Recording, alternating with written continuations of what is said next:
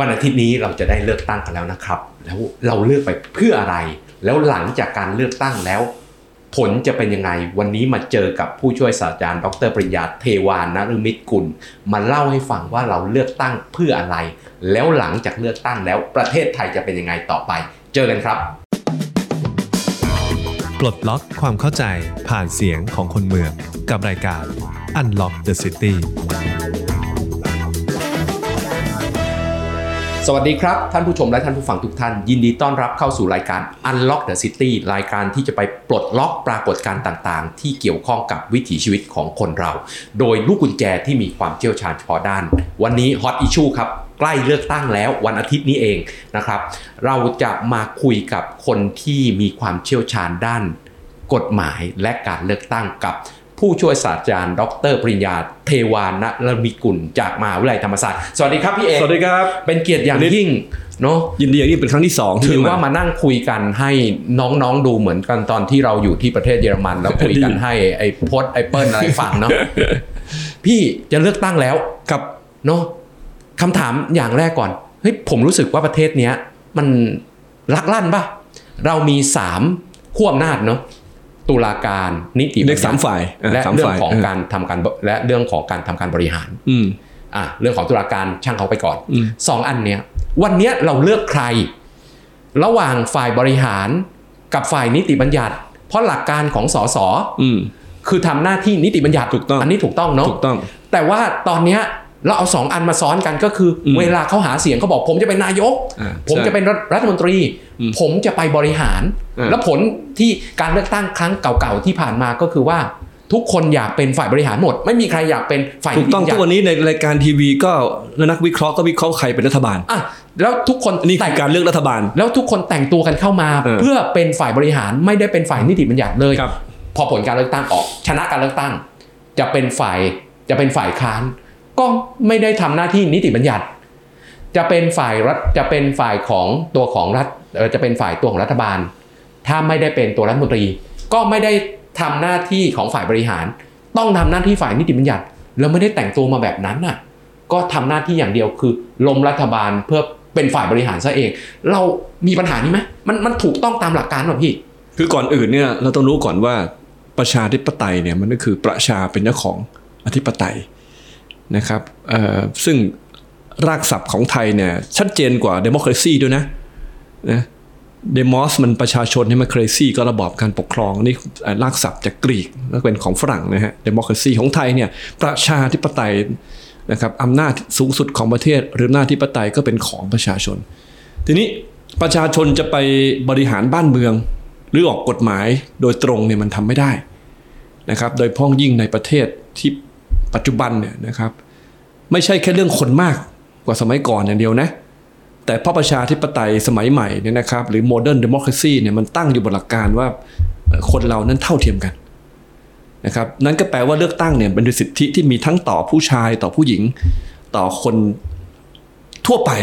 นะครับ มีข้อจำกัดเพียงประการเดียวคือ การบรรลุนิติภาวะ คือต้องเป็นผู้ใหญ่ซะก่อน ซึ่งเรื่องนี้ก็มีในเวลาต่อมาเขาก็ลดให้มาเหลือเท่ากับบีใบขับขี่ คือเข้ามหาวิทยาลัยคือ 18 ปี ของไทยก็มาเปลี่ยนเรื่องนี้ตอนปี 2538 แต่เดิมคือต้องบรรลุนิติภาวะ ที่เหลือเนี่ยทุกคนมีสิทธิ์หมดนะครับเว้นแต่ถูกตัดสิทธิ์นะครับเอ่ออันนี้ก็เป็นหลักการที่ว่าเราไม่อาจจะไปใช้อำนาจโดยตรง ก็ต้องผ่านกระบวนการเลือกตั้ง ทีนี้มันก็มีไอ้ระบอบประชาธิปไตยเนี่ยมันต้องมีการแบ่งแยกอำนาจนะครับทำไมต้องมีการแบ่งแยกอำนาจล่ะ ก็เพราะว่าถ้าไม่แบ่งแยกอำนาจเนี่ยผู้ซึ่งมาจากการเลือกตั้งนะครับ ต่อให้มาจากการเลือกตั้งนะครับเอ่อ ก็จะมีอำนาจเหนือกฎหมายได้นะครับ เราจะคุมผู้ที่มาจากการเลือกตั้งยังไง ให้อยู่ใต้กฎหมาย ก็ต้องแยกอำนาจนิติบัญญัติกับบริหารออกมาเสียจากกันอืมเพราะถ้าฝ่ายบริหารเขามีอำนาจออกกฎหมายด้วยเนี่ยเขาเราก็ใช้กฎหมายคุมเขาไม่ได้เพราะเขามีอำนาจแก้กฎหมายออกกฎหมายนะฮะแล้วกฎหมายมาจากไหนล่ะ กฎหมายก็ต้องมาจากประชาชนนะครับ ประชาชนออกกฎหมายโดยตรงไม่ได้ก็ออกโดยการเลือกตัวแทนไปออกกฎหมาย แล้วฝ่ายบริหารก็มีอำนาจภายใต้กฎหมายนี้ ทีนี้ลำพังเพียงมีแค่สองอำนาจเนี่ยอ่ามันยังไม่พอนะอ่าไอการเลือกตั้งของไทยเนี่ยตามคำถามคอมมินิสต์นะมันคือเลือกอะไรกันแน่ระหว่างนิติบัญญัติกับบริหารอืมแต่ว่าต้องมีอันหนึ่งก่อน ก่อนจะกลับมาสองอำนาจนี้นะคือตุลาการ ที่ตุลาการต้องมีแยกไปอีกอันหนึ่งทำไมรู้ไหมก็เพราะว่าถ้าไม่มีฝ่ายตุลาการแยกออกไปเนี่ย คนที่มีอำนาจในการตีความกฎหมาย คือฝ่ายบริหาร ความหมายคือว่าเอ่อ ฝ่ายบริหารเนี่ยผมทำผิดกฎหมายหรือเปล่าอืมผมเป็นคนตัดสินเองถ้าคหนรือผมเลือกตุลาการเองเลือกศาลเอง ผมไม่มีทางผิดกฎหมายเออนี่เป็นเหตุผลครับเราจึงต้องแยกฝ่ายตุลาการออกไปอำนาจหนึ่งเพื่อไม่ให้ตีความเข้าเข้าข้างเพื่ตัอวเองว่างั้นเป็นละการดึงอำนาจตีความออกไปอ่าอ่าไว้ง่ายคือฝ่ายบริหารจึงเป็นเพียงผู้ใช้บังคับกฎหมาย คุณไม่ได้ตีความ คุณมีอำนาจตีความตราบเท่าที่ประชาชนเขาไม่ไปฟ้องศาลอะอ่าฮะคือมันใช้อย่างกฤษฎีกาเนี่ยคนบอกว่ากฤษฎีกาตีความส่งกฤษฎีกากฤษฎีกาตีความ คณะกรรมการกฤษฎีกาเป็นแค่ทนายความหรือ หรือว่าเอ่อนิติกรของรัฐบาลนะครับเพราะมันไม่ผูกพันประชาชนอำนาจตุลาการคือจบเลย จะกี่ศาลก็แล้วแต่มันจบเลยนะครับ นั้นการที่ต้องมีศาลแยกออกไป แล้วเป็นอิสระด้วยนะ ก็เพื่อให้ฝ่ายบริหารเนี่ยต้องอยู่ใต้กฎหมายที่มาจากประชาชน ฝ่ายตุลาการจะเป็นคนคุม นี่หลักการ separation of powers นะครับนิติบัญญัติตรากฎหมายฝ่ายบริหารอยู่ใต้กฎหมายนะครับ แล้วฝ่ายตุลาการก็คุม ให้ฝ่ายบริหารอยู่ใต้กฎหมาย ทีนี้ไอ้เรื่องของฝ่ายนิติบัญญัติเนี่ยมันต้องมาจากประชาชนอยู่แล้วอ่านะครับ จะมาด้วยวิธีการเลือกตั้งแบบไหน นั่นคือเรื่องระบบเลือกตั้ง จะมีกี่สภาเป็นเรื่องของระบบสภาคู่สภาเดียวเออนะครับเอ่อซึ่งมันก็มีเหตุผลของเรื่องอยู่ว่าทำไมต้องมีสภาคู่หรือมีสภาเดียวนะครับ ทีนี้ในการได้มาซึ่งฝ่ายบริหารเนี่ยมันคือเรื่องที่แตกต่างกันครับ ในระบอบประชาธิปไตย จะระบบการเมืองใดก็แล้วแต่นะ จะเป็นระบบรัฐสภา ระบบประธานาธิบดี ระบบกึ่งรัฐสภา ระบบกึ่งประธานาธิบดีเนี่ยไอ้ฝ่ายนิติบัญญัติต้องมาจากประชาชนนะครับจะเลือกยังไงเรื่องระบบเลือกตั้ง ที่มันต่างกันคือฝ่ายบริหาร ถ้าหากว่าประชาชนเลือกฝ่ายบริหารโดยตรงนะครับเขาก็ถือว่าเป็นระบบ presidential system หรือระบบประธานาธิบดีนะสมัยก่อนก็คือระบบประธานาธิบดี นะครับเอ่อคือการที่ฝ่ายบริหารมาจากการเลือกโดยตรงนะครับ ส่วนนิติบัญญัติเนี่ยยังไงยังไงก็ต้องมาจากการเลือกตั้งโดยตรง ทีนี้ระบบที่สองนะครับก็คือระบบรัฐสภาความจริงพูดกลับกันนะระบบการเมืองแรกของโลกคือระบบรัฐสภา ซึ่งวิวัฒนาการมาในอังกฤษนะครับ แล้วระบบที่สองคืออเมริกา ทีนี้ผมอธิบายอย่างรวบรัดว่า คือแต่เดิมเนี่ยเอ่อ นับย้อนหลังไปตั้งแต่แมกนาคาตาเลยนะหนึ่งสองหนึ่งห้านั่นนะครับตามันคือเหตุการณ์อะไรรู้ไหมบรรดาขุนนางทั้งหลายบาลอนสลอดทั้งหลายเนี่ยเขาเดือดร้อนจากพระเจ้าจอห์นอืมนะครับพระเจ้าจอห์นก็คือพระเจ้าแผ่นดินอังกฤษในโรบินฮูดอะอืมอืมที่เป็นที่เป็นกษัตริย์ที่ไม่ดีอะอืมนั่นแหละ บ้านเมืองเดือดร้อนนะมีมีโจรผู้ร้าย ก็เลยมีโจรคุณธรรมคือโรบินฮูดเนี่ยมาปล้นขุนนางที่โกงเอามาช่วยคนจนนั่นน่ะเกิดในสมัยพระเจ้าจอห์น สะท้อนว่าปัญหาบ้านเมืองมันเลวร้ายมากทีนี้สมัยก่อนมันไม่มีแยกอำนาจนิติบัญญัติบริหารตุลาการเนี่ยใช่ไหมรวบเอาที่คิงคิดหมดเลยแค่ทีคนดีวนี้พวกขุนนางเนี่ยถูกกฎหมายจากคิงจอห์นนะครับ เก็บภาษีบ่อย คือคนธรรมดาไม่มีเพราะมันทุกทุกคนเป็นทาสติดที่ดินหมดอ่ามีเฉพาะพวกขุนนางที่เป็นเจ้าที่ดินแลนด์ลอร์ดใช่ไหมฮะทีนี้พวกขุนนางเสียภาษีบ่อยเข้าแล้วก็เขาเลยไปรวมตัวกันนะเขียน เอกสารที่ชื่อว่าแมกนาคาตาเป็นภาษาละตินแปลว่า the great charter อืมอืมสรุปเลยนะ สรุปก็คือว่า ถ้าพระมหากษัตริย์อังกฤษจะออกกฎหมายใดที่กระทบต่อสิทธิของคุณนาง เช่น เก็บภาษีคุณนาง ต้องให้ตัวแทนคุณนางเห็นชอบก่อน แล้วก็ไปไปขอให้พระจอห์นลงพระปรพิไทยความจริงก็ไปบังคับนั่นแหละให้ลงพระปรพิไทยพอพอพระเจ้าจอห์นลงพระปรพิไทยปุ๊บเนี่ย ก็เกิดการแยกอำนาจเลย เป็นครั้งแรก แปลว่าอะไรครับ ฝ่ายบริหารจากนี้ไปได้แค่เสนอร่างกฎหมายครับ จะต้องให้ตัวแทนเอ่อเอ่อผู้เสียภาษีเนี่ยอนุมัติ นี่เป็นที่มาของการเกิด House of Lords หรือสภาขุนนาง ก็คือวุฒิสภา แต่ก็ยังแยกกันอยู่เนาะแยกกันคือหอ่ามายคใช่วามว่าใช่ทีนี้คนที่มาเป็นแล้วมันมาฝ่กลายเป็นระบบออรัฐสภาได้ไง คือพอต่อมาเนี่ยบรรดาพวกพ่อค้าเป็นสามัญชนใช่ไหม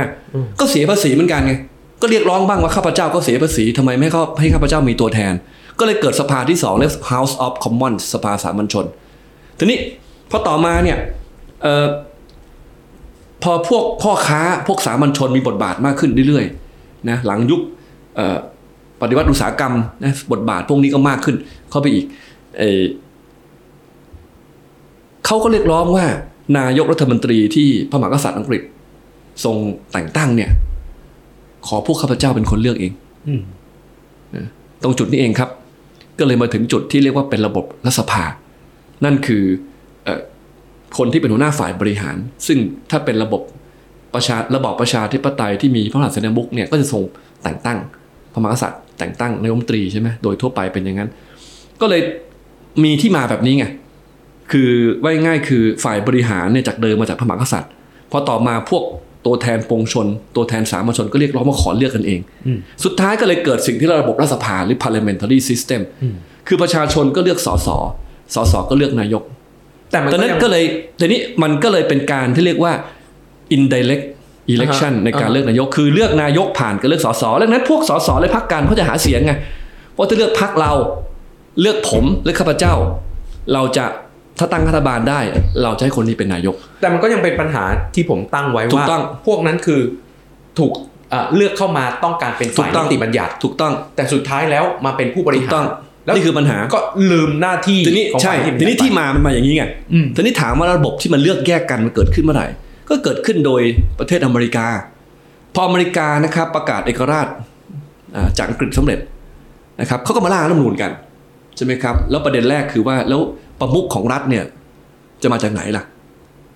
คำตอบคือเลือกกันเองอ่าก็เลยเกิดฝ่ายบริหารนะครับ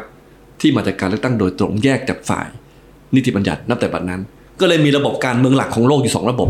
ระบบหนึ่งคือระบบรัฐสภาซึ่งเป็นระบบเดิมอ่าฮะนะครับ นั่นคือเราเลือกนายกกับเลือกสสในพร้อมกัน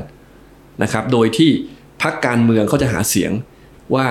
ถ้าพรรคของเขาได้ตั้งรัฐบาล หรือมีเสียงข้างมากเขาจะเลือกใครเป็นนายก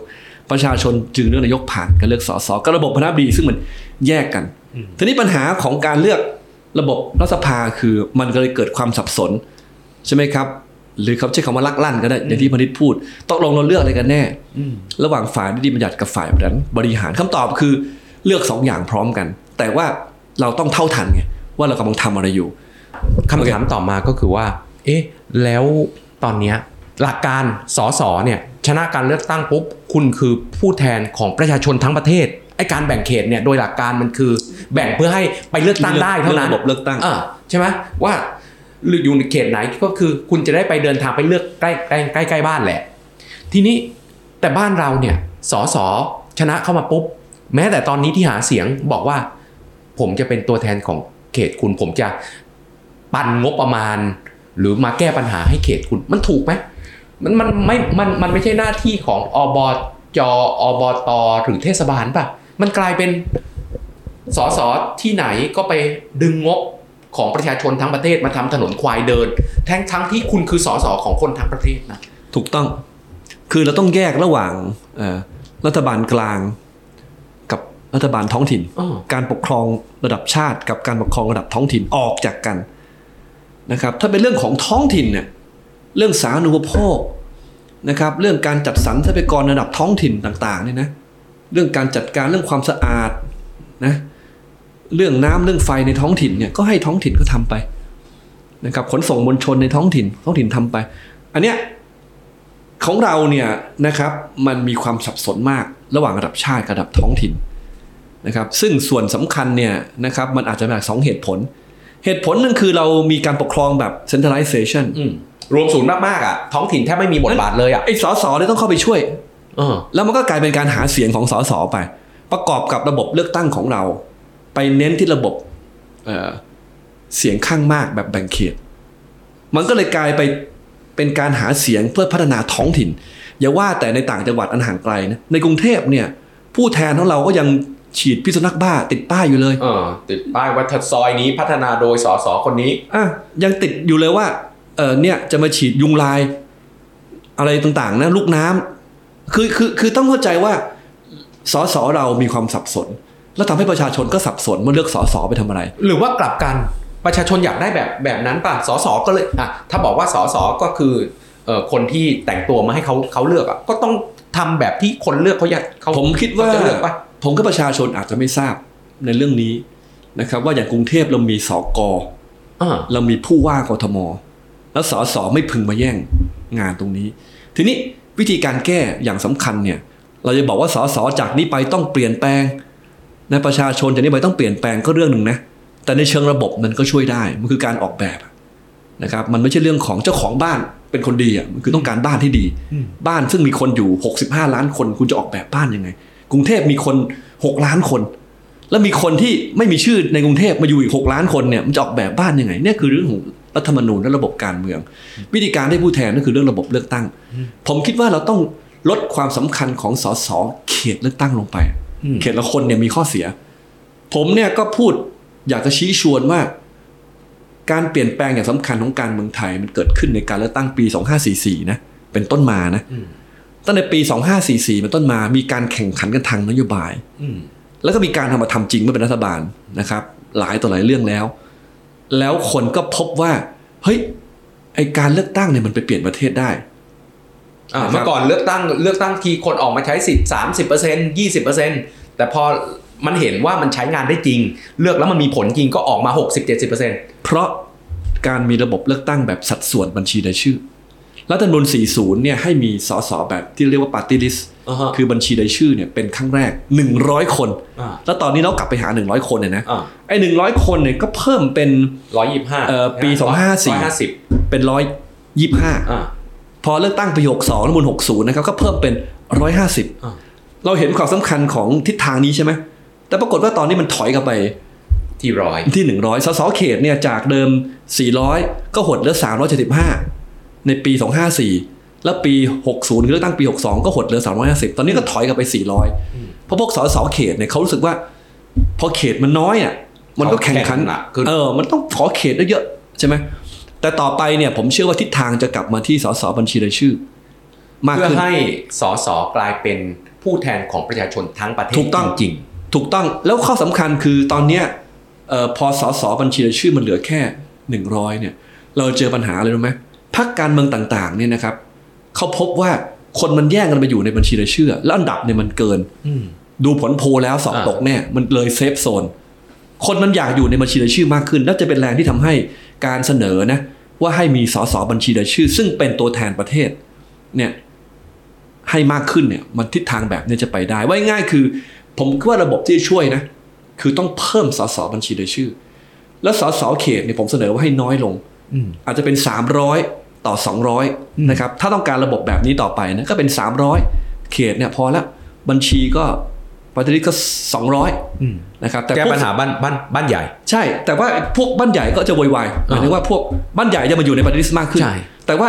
สสเขตก็จะโวยวายเพราะว่าอย่างตอนนี้มี 400 คนอ๋อมันหายไปร้อยคนแล้วใครจะหายไปโอเคมันก็ไม่ยังไม่ง่าย ทีนี้ผมได้เสนอวิธีหนึ่งเมื่อกี้พูดไปแล้วนะครับเอาระบบ แบบสวีเดนไปเลยอ่าอ่าเป็นโซนไปเลยโซนสแกนเป็นแล้วคนใช้โซญ่ๆระบบนี้กันมาก คือให้ประเทศเนี่ยซอยเป็นโซนนะครับ อาจจะเป็น30 40เขตก็แล้วแต่เขตใหญ่เลยนะ เขตหนึ่งมีสสยี่สิบสามสิบคนนะ แล้วก็เลือกแบบบัญชีรายชื่อสัดส่วนไงเอ๊ะแต่ถามหน่อยแต่ถ้าแบบเนี้ยมันปัญหาของบ้านเรามีอยู่อย่างหนึ่งที่เห็นมาช่วงหลังมันเกิดภาคนิยม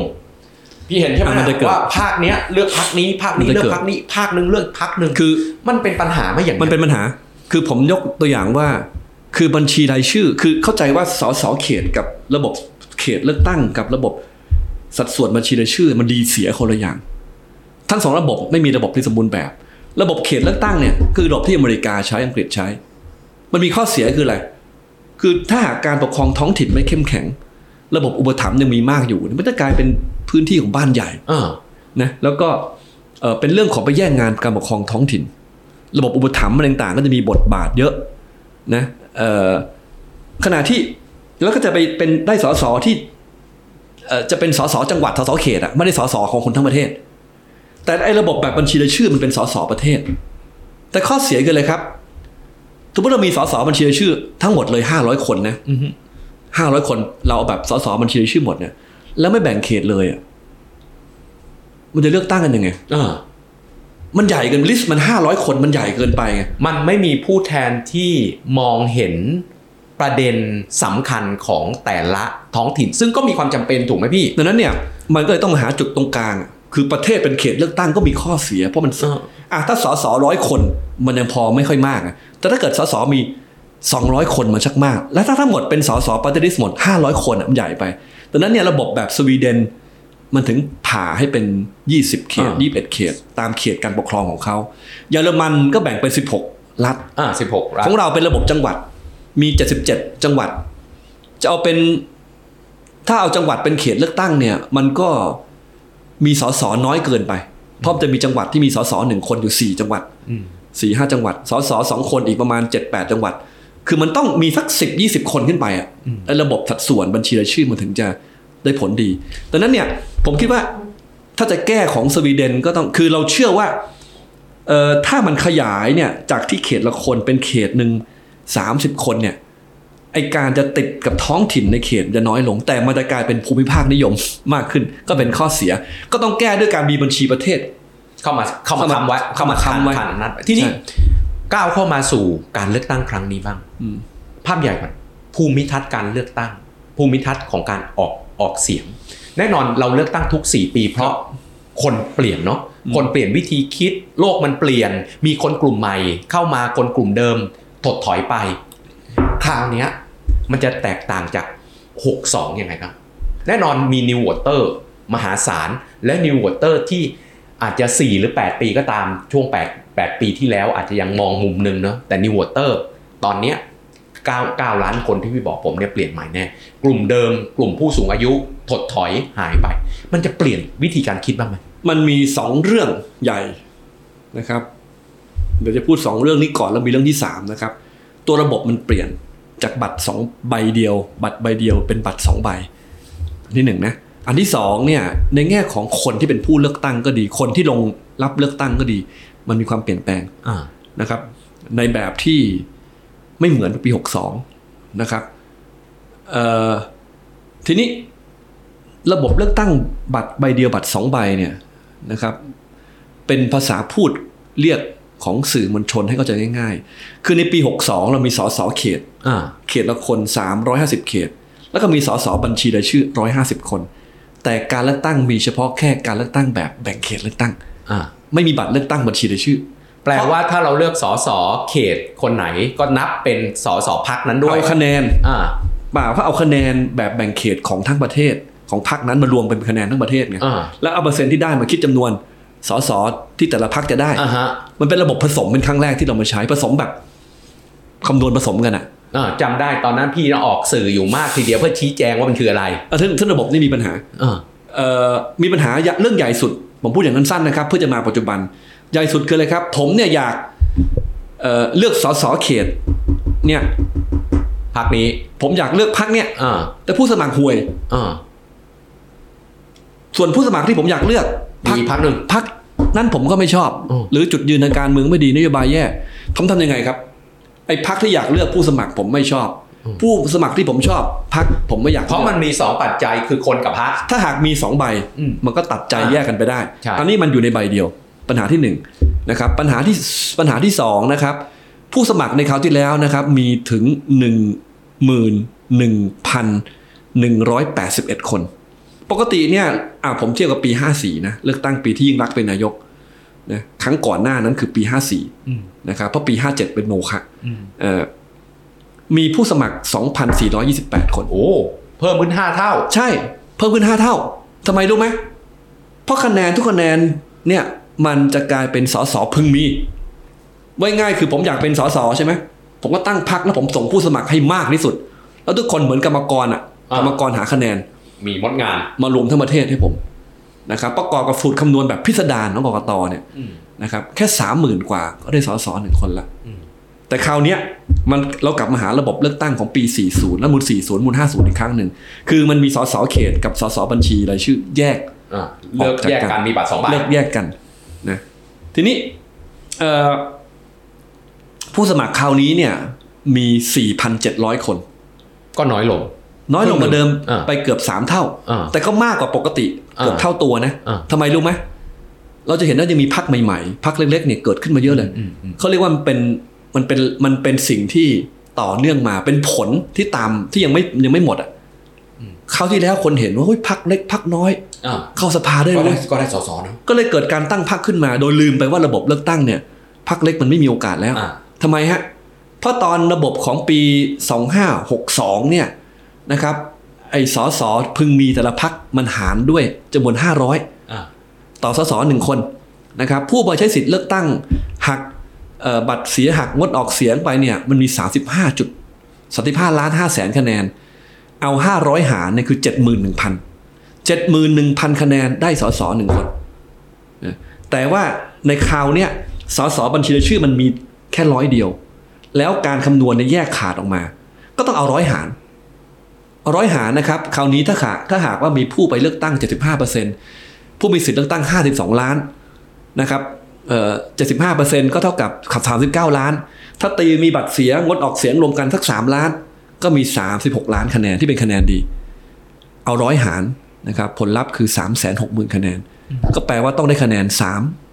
0 0 0คะแนนถึงได้สสหนึ่งคน อันนี้คราวที่แล้วเนี่ยมัน71,000มันเพิ่มมา 5 เท่า อันนี้คือตัวของ Party List เนาะปัจจุบันอ่าว่าง่ายๆคือพักเล็กเนี่ยจะอาศัยคะแนนแค่ไม่กี่หมื่นแล้วเป็นสสไม่ได้แล้วอืมเพราะคราวเนี้ยมันมีแค่ร้อยเดียวแล้วหารด้วย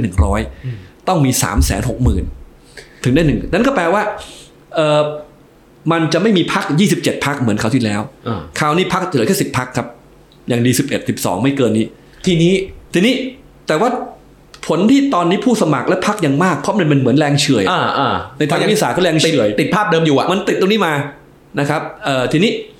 นี่คือระบบที่เปลี่ยนไป อันที่อะสแล้วองคนน่ะคนอันที่สองจะเรื่องคนเออเรื่องของคน ผมคิดว่าเอ่อในแง่ของความเป็นขั้วยังเปลี่ยนไม่เปลี่ยน โดยหลักแล้วยังไม่เปลี่ยนขั้วคืออะไรครับขั้วคือผู้ยึดอำนาจนะเอ่อ ซึ่งเราเรียกปัจจุบันเป็นฝ่ายรัฐบาล เป็นเป็นฝ่ายอนุรักษ์นิยมคือฝ่ายรัฐบาลอ่านำโดยพลเอกประยุทธ์ใช่ไหมฮะเอ่อแล้วก็อีกขั้วหนึ่งคือเป็นขั้วที่ไม่เอาผู้ยึดอำนาจคือไม่เอาคอสชอ่าเอ่อคราวที่แล้วเนี่ยนะครับ คะแนนทางฝั่งที่เป็นรัฐบาลปัจจุบันนะครับเอ่อซึ่งความจริงลำพังเพียงพักพลังประชารัฐในขณะนั้นสองปอเขายังไม่แตกกัน นะครับลำพังเพียงพักพลังประชารัฐเนี่ยพลเอกประยุทธ์ยังเป็นนายกต่อไม่ได้ เพราะได้สสแค่ร้อยสิบหกเสียงอืมนะครับ รวมกับเอ่อรวมพลังประชาชาติไทยของสุเทพเทือกสุบรรณก็ได้อีกสี่ห้าคนก็ได้แค่ร้อยี่สิบที่เขามีสสถึงครึ่งได้นะก็เพราะได้ประชาธิปัตย์ภูมิใจไทยอืมชาติไทยพัฒนาและพักเล็กอีก11พักอืมมาเติมให้จนถึง250นิดอืมๆก็เกินครึ่งได้นะครับเอ่อ แต่ในคราวนี้เนี่ยจากโพลต่างๆที่ออกมา ถ้าไม่นับโพลของฝ่าย ความมั่นคงนะจะเห็นได้ว่าแทบทั้งหมดเนี่ยทั้งฝ่ายที่เป็นฝ่ายค้านปัจจุบัน ซึ่งถูกเรียกว่าฝ่ายเสรีนิยมเนี่ยรวมกันเนี่ยชนะทั้งฝ่ายรัฐบาลปัจจุบันนะครับ เรียกว่าว่าง่ายคือพักเพื่อไทยพักก้าวไกลเนี่ยขั้วเนี้ยนะครับ ซึ่งเขาแข่งกันเองอยู่เนี่ยนะ แต่ว่ารวมกันเนี่ย นะครับในโพลต่างๆ แล้วผมก็เชื่อเป็นอย่างนั้น จะเกินครึ่งดูจากโพลที่ผ่านมานะแต่ว่าคนที่มาเสนอตัวเนี่ยมันเปลี่ยนบ้างไหมทีนี้ประเด็นคืออย่างนี้ ดังนั้นเนี่ย ในคราวนี้เนี่ย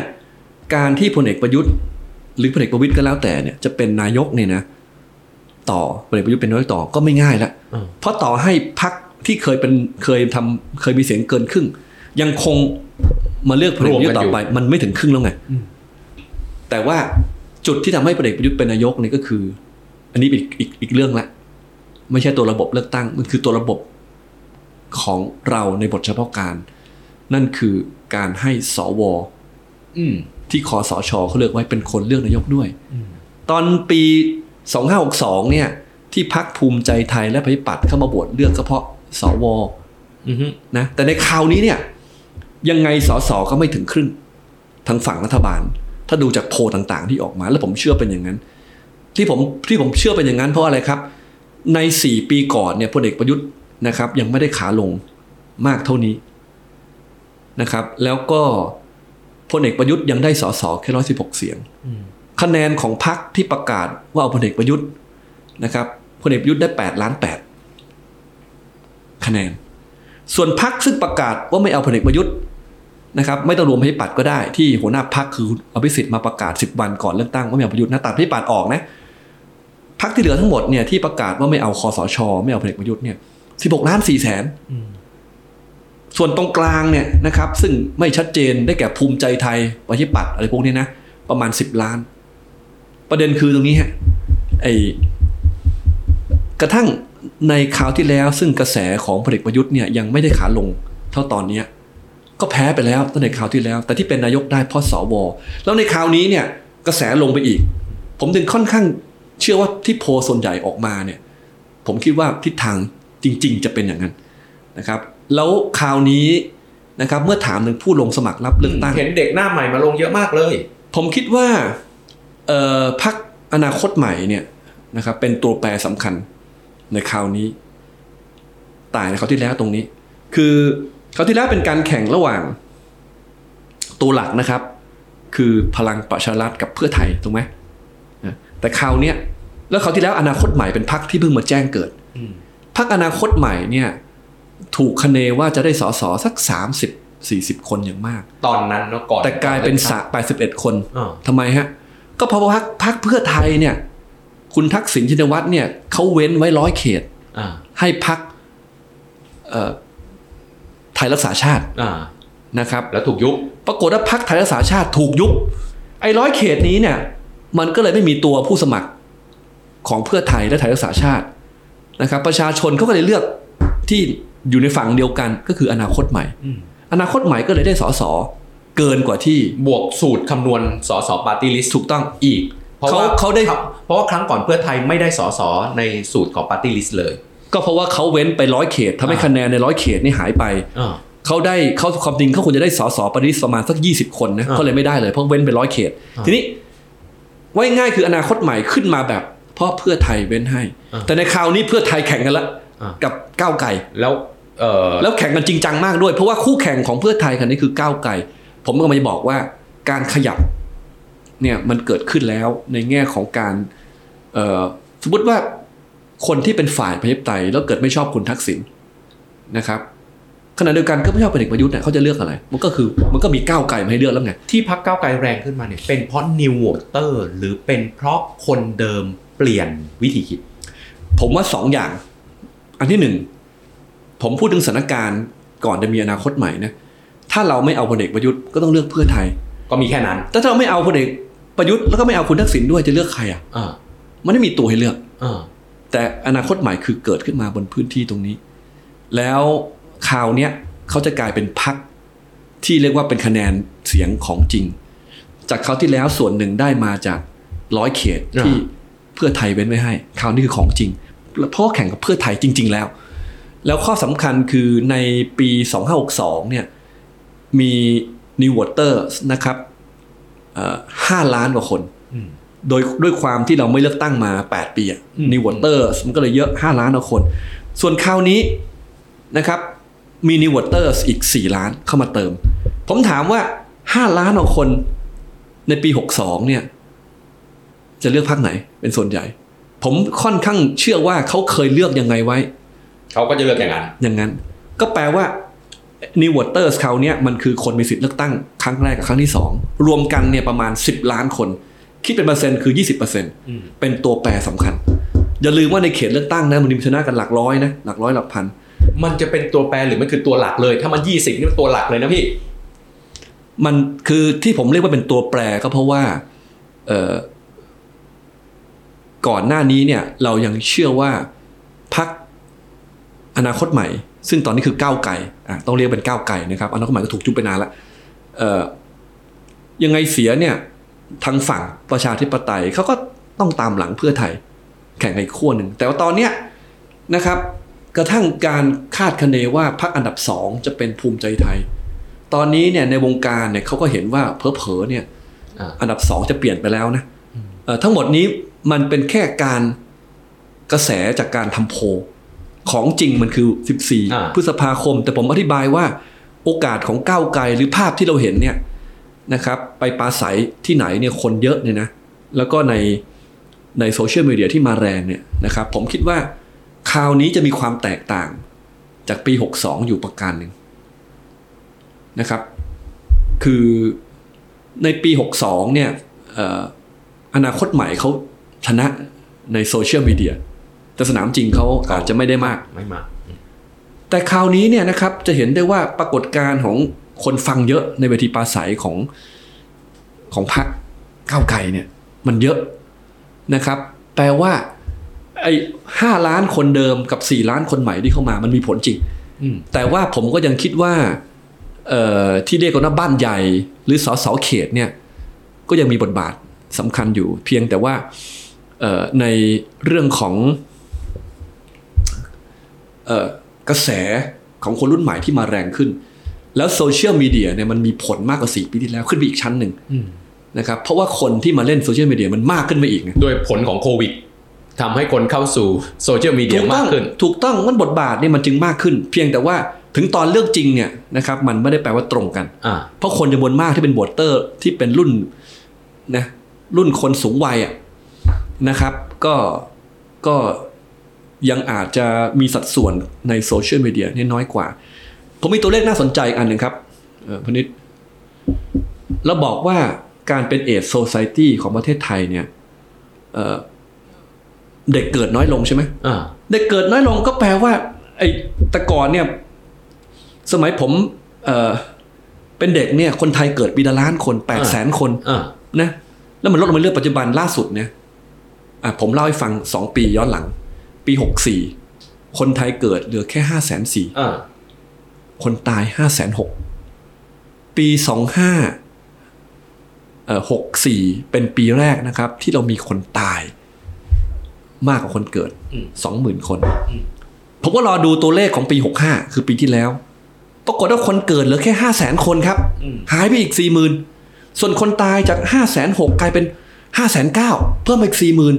ส่วนต่างขนาดนี้คือเก้าหมื่นคนครับเด็กที่ ตายเพิ่มอาจจะไม่ใช่คนแก่ก็ได้อาจจะเป็นคนปากอย่างพี่อย่างผมตายก็ได้เปล่า ใครก็แล้วแต่ แต่ว่าดูตามสัดส่วนประชากรเนี่ย เราจะพบว่าคนคนสูงวัยมีสัดส่วนในการตายที่มากกว่า ส่วนคนอายุน้อยเนี่ยตายด้วยอะไรรู้ไหมอุบัติเหตุอ่าอ่า ทีนี้อุบัติเหตุเนี่ยมันก็ตายปีหนึ่งหมื่นห้าพันคนหมื่นหกพันคนไงแต่มันตอบไม่ได้เพิ่มอีกเก้าหมื่นคนคือใคร คือคนที่สูงวัย อุบัติเหตุก็มีคนแก่ด้วย แต่สัดส่วนอ่าอายุน้อยมากกว่า ทีนี้โดยรวมเนี่ยมันทำให้เกิดโครงสร้างประชากรในแบบซึ่งฟังแล้วจะดูมันย้อนแย้ง ในด้านหนึ่งคนเกิดน้อยลงใช่ไหมเสียงของคนรุ่นใหม่มันก็ต้องน้อยลงตามไปด้ก็วยต้องน้อยลง แต่ปรากฏว่าคนแก่ก็ก็ก็ตายมากขึ้นด้วย โอเค สุดท้ายแล้วสัดส่วนเนี่ยนะครับ ผมหมายถึงว่า ปีเนี้ย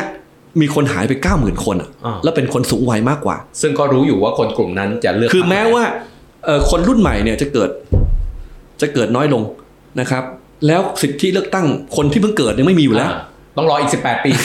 แต่ที่แน่คือคนที่ไม่มีสิทธิ์เลือกเนี่ยมันเสียชีวิตไปแล้วไงอ๋อนึกออกไหมฮะเก้าหมื่นคน เป็นสัดส่วนที่มีคนสูงวัยมากกว่า new voter เข้ามาเติมสี่ล้านกว่าคน ผมพูดอย่างนี้เพื่อจะบอกว่าอะไรครับ เออเรามีคนสูงวัยเป็นส่วนใหญ่เนี่ยในเก้าหมื่นคนที่เสียชีวิตไปในปีที่แล้ว นะครับแล้วก็มี new voter มาเติมสี่ล้านกว่าคน สัดส่วนของประชากรเนี่ยมันเริ่มจะมีความเอ่อแม้ว่าเด็กเกิดใหม่จะน้อยลง เพราะว่ามันตัดที่ 18 ถูกต้องซึ่งไอ้18 เนี้ยมันคือย้อนกลับไปเมื่อ 18 ปีย้อนครับนับย้อนหลัง 18 ปี ซึ่งถูกต้องสัดส่วนจะไม่น้อยเท่าทุกวันนี้ถูกต้องอ่าฮะนั่นแหละคือประเด็นเออนั่นแหละคือประเด็นนะครับ นั่นคือเมื่อ 18 ปีก่อน เรายังเกิดปีหนึ่งเท่าไหร่เจ็ดแสนโอเคแปดแสนคนอยู่เจ็ดแสนกว่าคนดังนั้นเนี่ย ไอการเติมขึ้นมาเนี่ยแม้เด็กไทยจะเกิดน้อยลงนะแต่ไอ้การเติมขึ้นมามันคือการเติมจากเมื่อ 18ปีที่แล้วนึกออกไหมฮะนั้นโครงสร้างประชากรในช่วงนี้ไปอีกระยะหนึ่งเนี่ยนะครับมันจะมีคนรุ่นใหม่ที่เป็นนิววอเตอร์เนี่ยเข้ามาเติมมากกว่า ดังนั้นเนี่ยผมคิดว่าด้วยเอ่อประกอบกับการถูกเร่งเข้าสู่สังคมโซเชียลมีเดียด้วยโควิด ผมคิดว่าเอ่อการเลือกตั้งเอ่อ ที่ในโพลมีผลเนี่ยในปี 62 ในคราวนี้จะยิ่งมีมากเข้าไปอีกดูง่ายๆครับการดีเบต ในปี 62เนี่ยเป็นการเลือกตั้งที่มีการดีเบตมากที่สุดแล้วนะครับ แต่คราวนี้มากกว่าอีก ใช่ ทุกคนทำดีเบตหมด แล้วดีเบตกันลงระดับพื้นที่เออมากมาย ทีวีทุกช่องทำดีเบตหมด เราได้ฟังการดีเบตมากอย่างที่ไม่เคยปรากฏมาก่อน แล้วมันทำให้เกิดอะไรรู้ไหมครับ มันเกิดการแข่งขันกันในเชิงนโยบายมากขึ้น ผมคิดว่าข้อที่เป็นข้อสำคัญเมื่อกลับมาพูดถึงข้อแรกที่เราพูดกันนะประชาชนต้องทราบ ว่าขณะนี้เราเลือกสสพร้อมกับการเลือกนายก อย่าไปพันกันอืมมันแม้ว่าจะพันกันด้วยระบบเลือกตั้งและระบบการเมือง แต่เราต้องเข้าใจว่า แต่ต้องคิดให้แยกกันให้แยกกันโอเคอะทีนี้ออกไปใช้สิทธิ์จริงละหลังจากปิดหีบปุ๊บเนาะเห็นภาพแล้ว มันจะออก3 scenario เนาะขั้วเดิมชนะได้เป็นรัฐบาล scenario ที่2ขั้วใหม่ ชนะได้เป็นรัฐบาล scenario ที่ 3 คือทั้งสองขั้วไม่มีใครชนะขาดต้องมา mix กัน ไม่รู้ละออก scene ไหนก็ตาม เอา scene แรกก่อนประเทศจะเป็นยังไงถ้าขั้วเดิม ชนะ คือถ้าขั้วเดิมชนะเนี่ยนะครับ มันก็จะเป็นอย่างเดิม ก็เขาปล่อยคลิปมาแล้วนี่ประเทศไทยให้เหมือนเดิม เออไม่ต้องเปลี่ยนแปลง ก็ชัดเจนอะนโยบายคือไม่เปลี่ยนนะครับ ก็ได้ทำต่ออย่างที่เคยทำมาก็เป็นกราฟแบบเดิมอะวิ่งไปเงี้ยเหมือนไม่รู้วิ่งกับทิศนี้หรือนี้ก็ตามนะทิศขึ้นหรือทิศลงก็ตามจะเป็นแบบเดิมเออจริงเปล่า เพราะว่าคนเปลี่ยนอะทีนี้ผมคิดว่าโอกาสของขั้วเดิมจะเป็นเนี่ยผมว่าไม่ง่าย คือพี่ว่าซีนารีโอแรกโอกาสยาก ตอนนี้เขาเขาแตกกันหมดแล้ว ในรัฐบาลอะ ผมหมายถึงว่าประชาธิปัตย์เองก็ แหมด้วยความที่แต่เอาว่าง่ายๆทุกคนก็อยากเป็นรัฐบาลหมด มันอาจจะแต่ตกลงกันก็ได้ก็มันอได้ย่างนี้ไใช่มันอย่างนี้เหรมันอย่างนี้ คือคือต่อให้เขายังจับมือกันเป็นต่อเสียงมันก็ไม่ถึงอยู่ดีไงแล้วผมเล่าให้ฟังนี้นะงูงูเห่าไงงูเห่างูเห่าเขาจะเป็นขั้วเดิมต่อได้เนี่ย ต่อเมื่ออาศัยเสียงสวแต่ด้วยการตั้งรัฐบาลเสียงข้างน้อย คือมีเสียงข้างน้อยในสภา แล้วเป็นนายกด้วยเสียงสวแล้วก็ไปช้อปปิ้งงูเห่าดาบหน้า นี่คือ scenario แบบที่หนึ่งใช่ไอแบบชนะเป็นเสียงข้างมากเลยเห็นจะลำบาก ผมพูดได้ง่ายๆเมื่อพลอตกราฟคะแนนนิยมอะคราวที่แล้วเนี่ยยังได้แค่8ล้าน8คราวนี้คะแนนเสียงตกต่ำกว่าเดิมอีก ใช่จาก36ล้าน35ล้าน5แสนได้แค่8ล้าน8แล้วคราวนี้ก็ลงไปอีกนะครับมันมันยากที่จะแสดงว่าพี่บอกว่าถ้าซีนารีโอที่หนึ่งขั้วเดิม ชนะคือคือด้วยเขาที่ด้วยเหตุใดด้วยด้วยด้วยเหตุใดก็ตามเนาะด้วยด้วยด้วยวิธีใดก็อะตามเขาเขาอย่างนี้เขาที่แล้วเนี่ย8ล้านอะ8เขาได้10ล้านของภูมิใจไทยพิปัตย์ชาติไทยพัฒนาเนี่ยมาเติมอืมในชนะทางฝั่งประชาธิปไตยนะครับ แต่ข่าวนี้เนี่ยต่อให้ของเดิม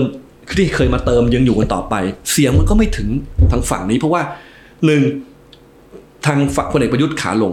สอง ฝั่งที่เป็นฝั่งประชาธิปไตยเนี่ยโตขึ้นสามกระแสของสังคมไทยที่เคยสนับสนุนการรัฐประหารเมื่อเก้าปีที่แล้วเนี่ยผมคิดว่ามันซุมันมันหมุนกันไปข้างหนึ่งมันหายไปละถ้าเป็นลูกตุ้มนะมันนี่มันเบี่ยงไม่ข้างละอืมนี่คือผมตอบคำถามว่า ผลการเลือกตั้งมันจะแตกต่างออกไปจากปี 62 เนี่ย เป็นเพราะ new voter อย่างเดียวใช่ไหมผมไม่ใช่ มีคนที่กลางๆ ไม่สุดโต่งไม่ใช่แฟนพันธุ์แท้ของ ของพลเอกประยุทธ์ข้างใดข้างหนึ่งอ่าไม่ใช่แฟนพันธุ์แท้ของการปฏิวัตินะครับแล้วรู้สึกเออไม่น่าไปเป่านกหวีดเลย ไม่น่าจะไปล้อมหน่วยเลือกตั้งเลยมีคิดแบบเนี้ยขึ้นมากันมากขึ้นมากขึ้น แล้วพวกเนี้ยก็เปลี่ยนข้าง มีพอสมควรแสดงว่าราะฉะนั้นเนี่ยผมก็มองว่าในแง่ของสังคมไทยทั้งสังคมนะ ลูกตุ้มที่มันเคยเบี่ยงมาในข้าง คือถ้าเรามองย้อนถอยหลังกลับไป 90 ปีของประชาธิปไตยนะมันเบี่ยงมาอย่างนี้ตลอดเออ ระหว่างการเมืองที่มาจากการเลือกใช่ตั้งกับซ้ายปฏิขวัวาติซ้ายขวา แล้วขณะนี้ลูกตุ้มจากที่เคยเบี่ยงไปสุดของฝั่งที่ทำให้เกิดการปฏิวัติ มันเบี่ยงกลับมาทางฝั่งประชาธิปไตยแล้วอืมผมก็ทำนายว่าขั้วเดิมไม่ได้เป็น แล้วถ้าหากเป็นด้วยเสียงข้างน้อยเนี่ยนะในในสภาผู้แทนก็จะยากมากทำไมรู้ไหมเรื่องนี้คนยังไม่พูดกันนะครับ การเลือกนายกเนี่ยเขาต้องเลือกประธานสภาผู้แทนราษฎรก่อนเออซึ่งคือเสียงข้างมาก ประธานสภาผู้แทนราษฎรคือไม่ใช่รวมสว เฉพาะถูกต้อง500 เสียงของสสถูกต้องก็แปลพวกเสียงข้างมากเนี่ยเขารวมกันแล้วเขาก็ล็อกปุ๊บเลือกประปธานระสธานภารัฐเป็นคนสภาของเขาประธานสภาผู้แทน ซึ่งเป็นประธานรัฐสภาอ่าประธานรัฐสภาคือเน็ตบอกขั้นต่อไปก็เชิญประชุมร่วมกัน คนคุมที่ประชุมรัฐสภาเนี่ยคือคนของเสียงข้างมากอ่าดังนั้นเนี่ยเอ่อพลเอกประยุทธ์จะคุมหรือฝ่ายฝ่ายเดิมจะคุมเกมมันไม่ได้อย่างในกล่าวแล้วไง แสดงว่ามันถูกล็อกตั้งแต่คนเป็นประธานสภาแล้วใช่ฉะนั้นผมลอง แต่ไม่ได้แปลว่าจะคุมการโหวตได้นะเข้าใจการคุมเกมเนี่ยเออไม่ได้เปรียบแล้ว จะไม่เรียกประชุม จะเรียกประชุมด้วยลูกเล่นอะไรบางอย่าง ก็อยู่ในมือของคนเป็นประธานถูกต้องคือคือก็จะจะจะเล่นเกมที่เอาตัวเองได้เปรียบไม่ได้แล้วไงอืมมันจะเป็นเกมที่แฟร์เกมมากขึ้นทีนี้ ในส่วนของสวเองเนี่ยเอ่อนอกจากเรื่องของกระแสกดดัน ให้โหวตตามเสียงข้างมากแล้วเนี่ยมีประเด็นสำคัญอีกข้อหนึ่งสวชุดนี้จะหมดวาระ11 พฤษภาคม พฤษภาอีกหนึ่งปีอะอ๋อปีหน้า 11 พฤษภาคมปีหน้าปี 67 เขาก็ต้องกลับมาสู่การเป็นประชาชน จะกล้าเดินไปไหนหรือเปล่าใช่ไหมถ้าเขาโหวตแบบไม่เกรงใจประชาชนที่เพิ่งเลือกตั้งเสร็จหมาดๆเนี่ยผมว่าลำบาก แล้วก็ส่วนหนึ่งก็จะมีสวที่คิดจะทำงานการเมืองต่อบ้างอะไรบ้าง ก็มองทางลมอืมว่าทางลมหรือกระแสมันเปลี่ยนขั้วแล้วเปลี่ยนข้างแล้วอะไรเงี้ยนะครับ ผมเชื่อว่าเอ่อสวจะไม่ ไม่เหนียวแน่นอย่างเดิม ครั้งนี้ขึ้นอยู่กับว่าพลเอกประยุทธ์กับพลเอกประวิตยเนี่ยกลับมารวมตัวหลังเลือกตั้งหรือเปแสล่ดงว่าพี่พี่มองว่าซีนารีโอที่หนึ่งเนี่ยมันไม่เหมือนเหมือนครั้งที่แล้วแล้ว เพราะว่าครั้งที่แล้วเนี่ยเอาคนตรงกลางที่มาอยู่ข้างใดข้างหนึ่ง มารวมเนี่ยมันยังชนะถูกต้องมันยังได้เสียงโหวตรวมทั้งหมดความจริงเนี่ยไม่ชนะนะ เพราะว่าพักประชาธิปัตย์สามล้านสี่แสนเสียงเนี่ยหัวหน้าพักเขาประกาศ ว่าไม่เอาประยุทธ์อ่าโอเค ก็แสดงว่าเขาเขาเขาหาเสียงคุณได้ 3 ล้านสามล้านเนี่ยมาความจริงด้วยการที่คุณไม่เอา ถ้าสามล้านนี่มารวมกับสิบหกสิบหกล้านมันคือยี่สิบล้านนะเออส่วนฝั่งเนี้ยนะครับเอ่อมี 8 ล้านเนี่ยบวกกับอีกประมาณสัก 7 ล้าน 6 ล้านนะครับเอ่อหกล้านก็ประมาณ 15 ล้าน ฝั่งนี้ 20 ล้าน ฝั่งเอาพลเอกประยุทธ์มีแค่15 ล้านเองนะอืมอืมฝั่งไม่เอาพลเอกประยุทธ์คือ 20 ล้านถ้ารวมประชาธิปัตย์ด้วยอืมอืมอืม แต่ประชาธิปัตย์เข้ามารวมด้วยกันนะครับหัวหน้าพักต้องลาออกลาออกแสดงว่าอะพี่คิดว่าซีนารีที่หนึ่งเป็นไปได้ยากเนาะซีนารีที่สองอีกข้างหนึงเลย อีกขั้วหนึ่งได้ได้เลย ปัญหาคือเขาต้องการเสียงถึง376เสียงเอ่อถามว่าทางฝั่งประชาธิปไตยเนี่ย จะถึงไหมถ้าฝั่งประชาธิปไตยถึงก็แปลว่าอะไรครับ ก็แปลว่า รวมไทยสร้างชาติ พลังประชารัฐภูมิใจไทย ประชาธิปัตย์ชาติไทยพัฒนาเนี่ย ไม่ถึง126สิ อืมเพิ่งเป็นไปไม่ได้ อืมใช่ไหมมันน่าจะถึงใช่ปะดังนั้นเนี่ยเอ่อโอกาสของฝั่งประชาธิปไตยที่ถึง376นี่มันก็ยาก ผมคิดว่าเป้าหมายของเพื่อไทยเนี่ยนะครับ ตัวเลขคือ300ก็ถึงประกาศ310ออกมาไงอืมถ้าถึงได้โดยพักเดียวก็ดีไป ซึ่งไม่ถึงเพราะว่ามีก้าวไกลมาแบ่ง และเป็นคู่แข่งสำคัญนะครับ คือผมคิดว่าเขาต้องรวมให้ได้ 300 ขึ้นไป หมายถึงก้าวไกลกับเปล่า เพื่อไทยเพราะเพื่อไทยคนเดียวจะรวมใครเดี๋ยวพูดกันต่อนะอ่าโอเคคือเพื่อไทยเนี่ยเขาได้เปรียบ ไม่ว่าเขาจะเลือกก้าวไกลมาร่วมรัฐบาลหรือไม่เขาได้คะแนนฟรีตอนโหวตเลือกนายกจากก้าวไกลแน่ๆต่อให้ก้าวไกลเป็นฝ่ายค้านทำไมฮะ ถึงตอนโหวตเนี่ยอะพลเอกประยุทธ์ หรือพลเอกประวิตย นะครับขึ้นอยู่กับใครได้สสมากกว่า ระหว่างสองคนนี้นะครับระหว่างสองพักพลเอกประยุทธ์ แข่งกับอาจจะเป็นคุณแพทองทาน หรือคุณเศรษฐา ซึ่งตอนหลังมาผมว่าน้ำหนักจะมาที่แพทองทานมากกว่าแล้วนะอืมอืมอืมเอ่อเดี๋ยวอธิบายว่าทำไม อีกฝั่งหนึ่งผมว่าเอ่อเพื่อเผลอๆพลเอกประยุทธ์จะได้มากกว่าพลเอกประวิตยนะเดี๋ยวต้องดูต่อไปสมมติในสองคนนี้อืมผมถามว่าก้าวไกลจะโหวตเลือกใครเป็นนายก ระหว่างพลเอกประยุทธ์ กับแพทองธารคือมันจะมีวิธีการสิคือมันจะมี scenario ที่ก้าวไกลอาจจะไม่เข้าร่วมรัฐบาล แต่โหวตให้สสของพรรคเพื่อไทยเขาโหวตถูกไหมเขาโหวตให้อยู่แล้วอะไม่ว่าจะเป็นรัฐบาลหรือไม่เขาโหวตให้อยู่แล้วเขาจะโหวตให้พลเอกประยุทธ์ได้ไงเออเขาจะงดออกเสียงได้ไงเออก็ต้องกำจัดสามปอไปจากการมันก็ต้องโหวตให้อยู่แล้วเออไม่ว่าเขาจะเป็นรัฐบาลหรือไม่เออนั้นเพื่อไทยเนี่ยเขาก็ประมาณว่าเขาเลือกได้ไงยังไงเขาก็ต้องบวกไอ้คะแนนของเพื่อไทยตอนเลือก ยังไงเขาได้ก้าวไกลมาโหวตให้แน่ก้าวไกลมาแน่ๆอยู่แล้วๆทีนี้เขาก็ต้องหาเขาจะรวมมาก้าวไกล หรือไม่หรือจะเลือกพรรคอื่น ซึ่งก็จะมีให้เลือกคืออะไรภูมิใจไทย ประชาธิปัตย์เอ่อเอ่อพลังประชารัฐและก็ก้าวไกลชาติไทยพัฒนาได้พัฒนาคงมีสักสิบเสียง อาจจะไม่มีผลเท่าไหร่นะครับหรือไงก็มาแน่ เอาละมันเป็นเรื่องของการเลือกครับว่าจะเลือกพรรคไหนแสดงว่าพี่แต่บผอกมว่าเชื่อว่าเพื่อไทยถ้าเป็นไปตามโพลส่วนใหญ่อะเพื่อไทยเนี่ยไม่ได้เป็นฝ่ายค้านเนี่ยเป็นรัฐบาล เพียงแต่จะเอาใครมา แล้วเขาเชื่อว่าถ้าตัวเลขของเขาเนี่ยทะลุสามร้อย นะครับแล้วก้าวไกลยังไงก็ช่วยโหวตให้อยู่แล้วด้วยเนี่ยนะครับสวยังไงก็บีบบังถูกบีบบังคับให้โหวตตาม พี่เชื่อแบบผมเพราะผมเชื่อว่า แต่ผมไม่แน่ใจว่าเพื่อไทยจะยอมสละหรือยอมกลืนเลือดตัวเองหรือเฉือนเนื้อตัวเองแค่ไหน เพื่อเป็นพรรครัฐบาล เพราะว่าไม่เป็นไม่ได้เป็นรัฐบาลมา 9 ปีเนี่ยคราวนี้ไม่ได้พรรคแตกแล้วสสแต่ละคนทุกคนอะอยากเป็นพรรครัฐบาล ถูกไหมแต่ ที่พี่พูดมาแสดงว่าซีนารีโอที่ 2 ก็จะไม่เกิด จะเกิดซีนารีโอที่ 3 เลย คือต้องรวมกันถูกไหมไม่ ไม่จำเป็น เพื่อไทยเนี่ยนะครับ ถ้าเป็นไปตามโพลเนี่ยยังไงเขาก็เป็นรัฐบาล เพียงแต่จะเลือกพรรคไหน เป็นเป็นรัฐบาลนี่คือเป็นแกนนำและคนเป็นเพื่อไทยเนี่ยป็เป็นของเขาด้วยด้วยไหมเขาต้องต่อรองกันอยู่แล้ว คือคือเพื่อไทยเนี่ย ยังไงก็รวมกับรวมไทยสร้างชาติไม่ได้ ต่อให้พลเอกประยุทธ์ถอนตัวก็รวมไม่ได้อ่า เพราะมันเป็นคู่ตรงข้ามกันอ่าแต่โอกาสในการรวมพลังไพรัฐมีอยู่ไหมนี่เองอะ่ะมีความไม่ชัดเจนอยู่พอสมควร แม้ตอนหลังมาจะพยายามแก้เกมให้ชัดเจนขึ้น นี่เองทำให้ก้าวไกลซึ่งชัดเจนกว่า ในกระแสซึ่งกระแส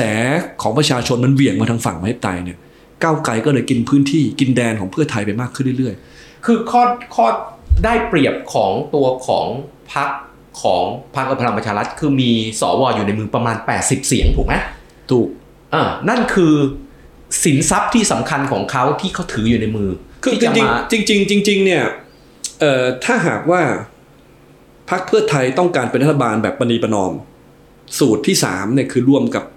รวมกับพลังไพรัฐเนี่ยก็จะเป็นสิ่งที่เขาคงอยากได้ เพราะจะได้สวด้วยอืมแต่ว่าเขาเขามีกระแสที่เขาถูกถูก ถูกต่อต้านทำให้เขาต้องพูดให้ชัดเจนขึ้น แต่ว่าไม่ได้ปิดตายซะทีเดียว เช่น ถ้าพลเอกประยุทธ์โทษทีพลเอกประวิตยถอนตัวอ่าไอโอกาสของการรวมกัน ก็ยังมีพลเอกประวิตยไปแหอยู่ที่ไหนมโลกมันไม่ใช่แบบเหมือนเมื่อสิบปีที่แล้วแล้วนะ คนเขาก็ดูออก คนก็ด่าถูกต้องกก็เอาง่ายๆครับประชาธิปัตย์เนี่ยนะคุณอภิสิทธิ์ประกาศชัดเจนว่าไม่เอาพลเอกประยุทธ์ ทั้งพักก็ยังยกมือให้พลเอกประยุทธ์เป็นนายกทั้งพักเลยเพียงแค่คุณคุณอภิสิทธิ์ลาออกจากสส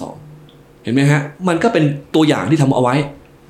ผมผมไม่ได้บอกว่าจะเกิดสูตรนี้นะอ่าเพราะสูตรนี้เป็นสูตรที่มีแรงกดดันเยอะ กระแสของประชาชนเนี่ยมันอยู่ตรงนี้ฮะวันเลือกตั้งเนี่ยนะเพื่อไทยกับก้าวไกลรวมกันเนี่ยมันเกิน 250 มามากแค่ไหน ยิ่งเกินมากเท่าไหร่เนี่ย โอกาสที่เพื่อไทยจะรวมกับพลังประชารัฐยิ่งยากมากเท่านั้น ใช่ใช่เพราะว่าตัวเนี้ยแล้วยิ่งเาแล้วยิ่งก้าวไกลเกิดมาเป็นอันดับสองแซงภูมิใจไทยนะไอการจะไม่รวมกับก้าวไกลเนี่ย ก็เป็นเรื่องยากขึ้นเอไปออีกอึกอักละก็ต้องมีเหตุผลคือในทางนโยบายรวมกันไม่ได้เออทีนี้ทีนี้แสดงดังนั้นว่าเขาก็ต้องไปเลือกพรรคไหน ถ้าก้าวไกลไม่อยากรวมพลังพลังก็ถูกกระแสไม่ให้รวมก็เหลือแค่ภูมิใจไทยกับประชาธิปัตย์ภูมิใจไทยเนี่ยลืมความแค้นได้หรือยังความแค้นที่คุณเนวินเคยทำให้เพื่อไทยเป็นฝ่ายค้านเมื่อปี 251มันจบแล้วครับนาย คุณเนวินบอกไม่มีมิตรแท้ศัตรูถาวรอืมนะแต่ว่าเรื่องเนี้ยเอ่อถ้าหากว่าพนิษเนี่ยเคยไปทำเขาไว้แล้วพนิษบอกว่าจะไปถือสานะเอ่อผมว่าพูดได้ แต่คนที่ถูกทำอะไม่ไม่ได้คิดใช่อย่างนั้นดีกว่า ใช่ แล้วยิ่งคุณเนวินเรื่องคุณคุณอนุทินเนี่ย พูดออกทีวีไปผมได้ฟังคลิปนะบอกใครที่เอาแต่เจ้าคิดเจ้าแค้นไม่ยอมลืมเรื่องเก่าเนี่ย เป็นผู้ใหญ่ที่ ใช้ไม่ได้อะไรเงี้ยพูดอย่างนี้ก็ยิ่งไม่ได้รวมนะ สุดท้ายเผลอๆเนี่ยเผลอๆนะประชาธิปัตย์ซึ่งเคยเป็นคู่ตรงข้ามกับเพื่อไทย เราอาจจะได้เห็นประชาธิปัตย์กับภูมิกับกับเพื่อไทยรวมกันนะจะเป็นอย่างนั้นเลยก็เอาก็จุไม่ลินได้อะพี่จุลินลาออกไงเออคือคือจุลินลาออกเพราะว่าถ้าหากสสพิปัตย์ได้น้อยลงไปด้วยนะจาก 52 เสียงาก็ถือว่าจบตรงนั้นไปยังไงทีมเดิมก็ก็สูตรเดิมอะออออกแล้วสูตรเดิมอะที่คือแสดงว่าตอนที่ตอนเนี้ยที่เขาบอกว่าคนนู้นจับมือกับคนนี้พักนู้นจับมือกับคนนี้อะ มันมันยังไม่เกิดขึ้นหรอก มันต้องดูตัวเลขหลังจากถูกต้องเลือกตั้งก่อนตัวเลขแล้วจากไม่ได้ประชาชนเนี่ยแหละแล้วไม่ได้ดูตัวเลขของตัวเองด้วยนะ ดูตัวเลขของพรรคคู่แข่งด้วยนะ ว่าได้มากน้อยเท่าไหร่ตัวเองได้แค่ไหนก็ยังไม่จบนะถูกไหมมันต้องดูพรรคคู่แข่งที่จะเข้ามาในในร่วมอีกในในทางกลับกันเนี่ยนะครับพลเอกประยุทธ์กับพลเอกประวิตยเขาก็ต้องแข่งกัน เพราะว่าถ้าหากพลเอกประยุทธ์ต้องการได้ความสนับสนุนจากพลังเพลัดและได้สวของพลเอกประวิตยเข้ามาด้วยแล้วเนี่ยนะ ก็ต้องมีสสมากกว่า คือกติกาของสองลุงเนี่ยนะหนึ่งเอ่อต้องได้สสเกินยี่ห้าเปอร์เซ็นต์เอ้ยยี่สิบยี่สิบห้าคนยี่ห้าคนหรือจะห้าเสเปอร์นเซ็นอต์ได้ ถึงจะเป็นว่าที่นายกที่ถูกเลือกได้นะครับสองก็ต้องชนะอีกคนหนึ่งอืมพลเอกประยุทธ์จะให้พลเอกประวิตรถอยคุณต้องชนะพลเอกประยุทธ์ต้องชนะพลเอกประวิตรในทางกลับกันครับพลเอกประวิตรต้องชนะพลเอกประยุทธ์ถึงให้พลเอกประยุทธ์ถึงจะถอย เนี่ย ทีนี้สองลุงก็ต้องแข่งกันแล้วแข่งกันจริงด้วยนะ แต่ว่าหลังจากนั้นเนี่ยจะไปรวมกันไหมก็มีความเป็นไปได้นะครับ ตัวแปรสำคัญไม่ใช่ตัวแปรตัวกำหนด ไม่ใช่ตัวแปรตัวกำหนดเลยเนี่ยคือเสียงของประชาชนในวันเลือกตั้งครับ ถ้าทางฝั่งเพื่อไทยกับก้าวไกลรวมกันนะครับ ยิ่งมากเท่าไหร่ มันมี swing voter อยู่สองชั้น swing voter ชั้นแรกคือเลยครับ swing voter ที่ที่ไม่ได้เป็นสาวกตายตัวของพรรคใดทั้งนั้นแหละ เป็นคนกลางๆหน่อย เออเขาเขาเนี่ย คือพวกไม่ตัดสินใจอะเขาจะเทเลือกข้างไหน ระหว่างข้างอนุรักษ์นิยมกับข้างเสรีนิยม มันจะเทหรือมันจะแบ่งครึ่งอะสมมุติว่ามีอยู่สิบสิบเปอร์เซ็นต์น่ะพี่คิดว่าจะเทหรือจะแบ่งครึ่ง มันอยู่ที่ว่าจะไปข้างไหนมากกว่า ผมมันต้องแบ่งอยู่แล้ว ทุกคนก็อยากอยากอยู่ข้างของคนที่ชนะถูกไหมเออใช่ แล้วในฝั่งเดียวกันก็มี swing voter ด้วย เช่นทางฝั่งประชาธิปไตยนะครับ มันก็มี swing voter คือคนที่แบบว่าไม่ใช่แฟนพันธุ์แท้ของติ่งไม่ใช่ติ่งส้ม ไม่ใช่ติ่งแดง คือเป็นฝั่งให้ไปนี่แหละเอ่ออันเนี้ยเขาก็ตัดสินใจไงเขาอาจจะบอกว่าต้องเลือกให้ขาดใช่ไหมที่ที่พยายามจะบอกว่าเลือกให้ขาด เออถ้าหากว่าถ้าเชื่อเอ่อเพื่อไทยก็เลือกเพื่อไทย แต่ถ้าเขาถ้าเขาไม่เกิดไม่ชอบคุณทักษิณหรือไม่ใช่เลือกไม่ใช่สาวก ไม่ใช่คนที่ชอบคุณทักษิณเนี่ยก็จะมีโอกาสมาเลือกก้าวไกลทีนี้เออ แล้วไอการตัดกันเองของผู้สมัครสองพักเนี่ย เป็นโอกาสของอีกฝั่งหนึ่งนะ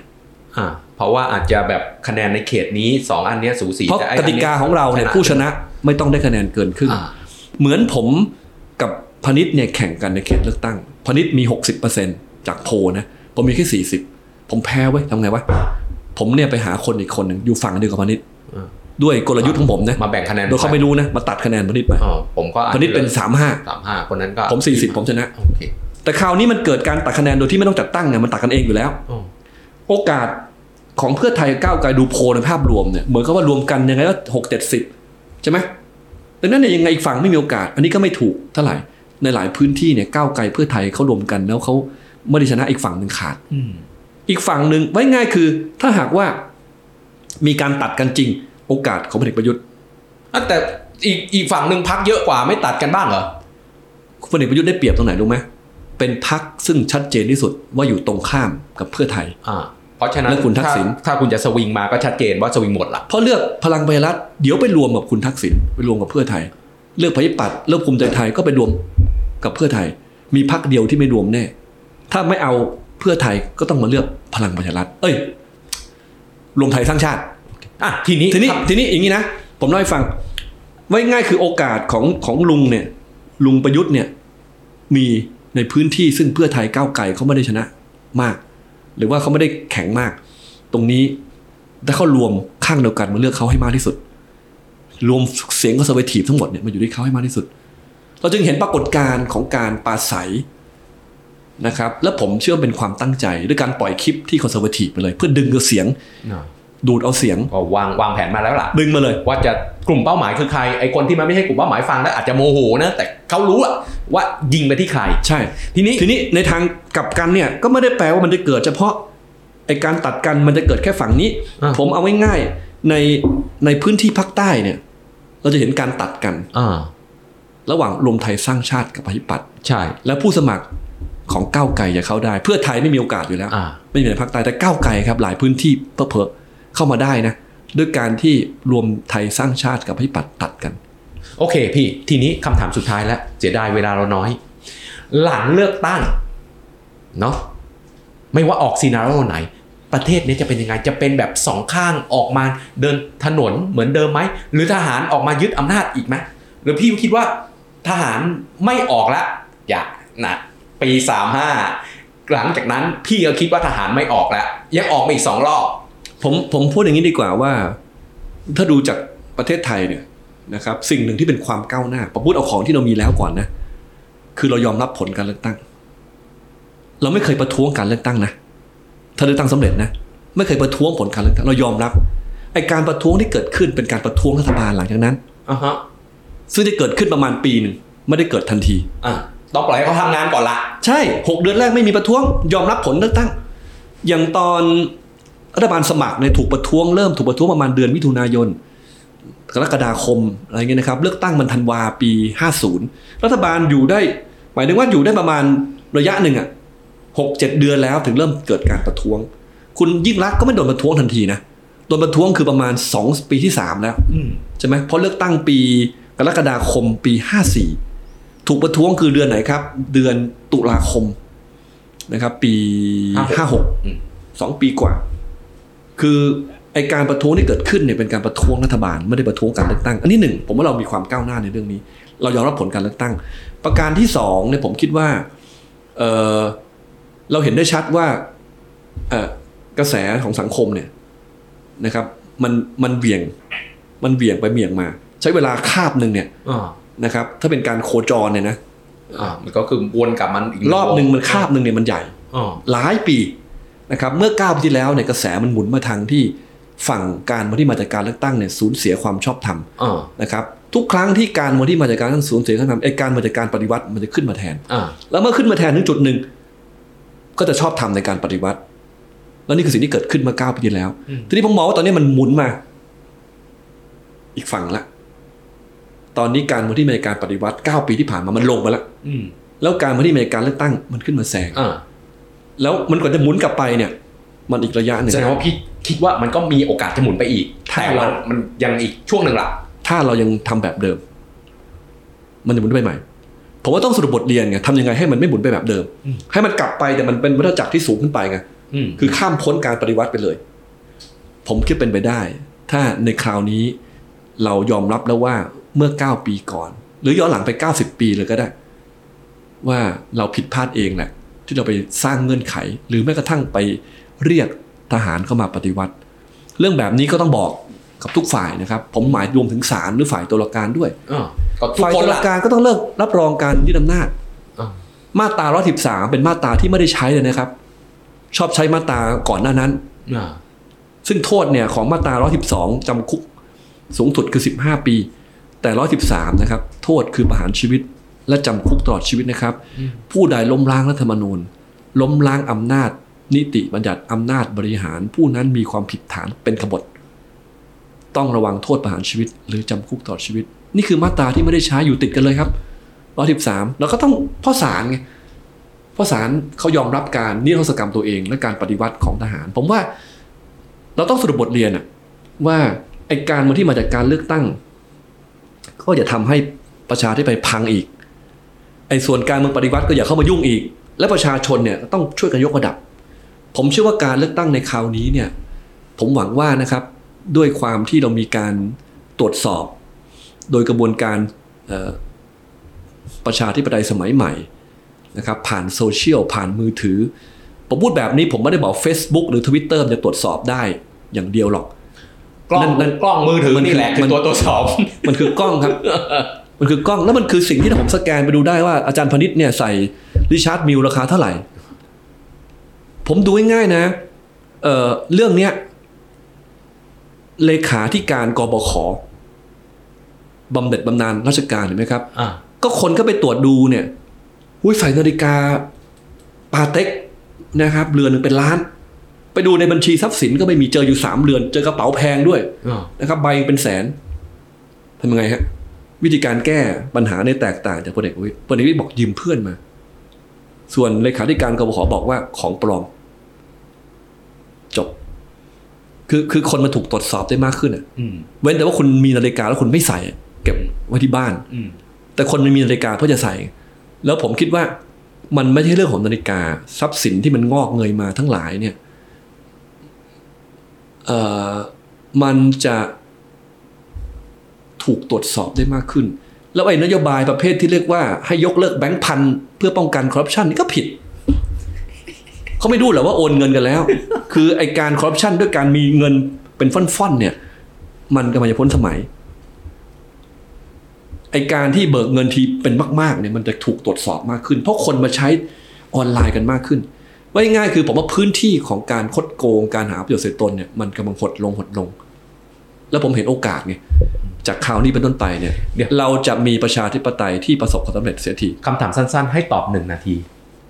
มันจะเป็นเป็ดง่อยไปอีกสามเดือนหลังจากเลือกตั้งนี่คือมัปัญนหาคืออะไรอะพี่ผมไม่เข้าใจตรงนี้จริงๆว่าอะผมชะอธิบายสั้นๆเลือกตั้งปุ๊บ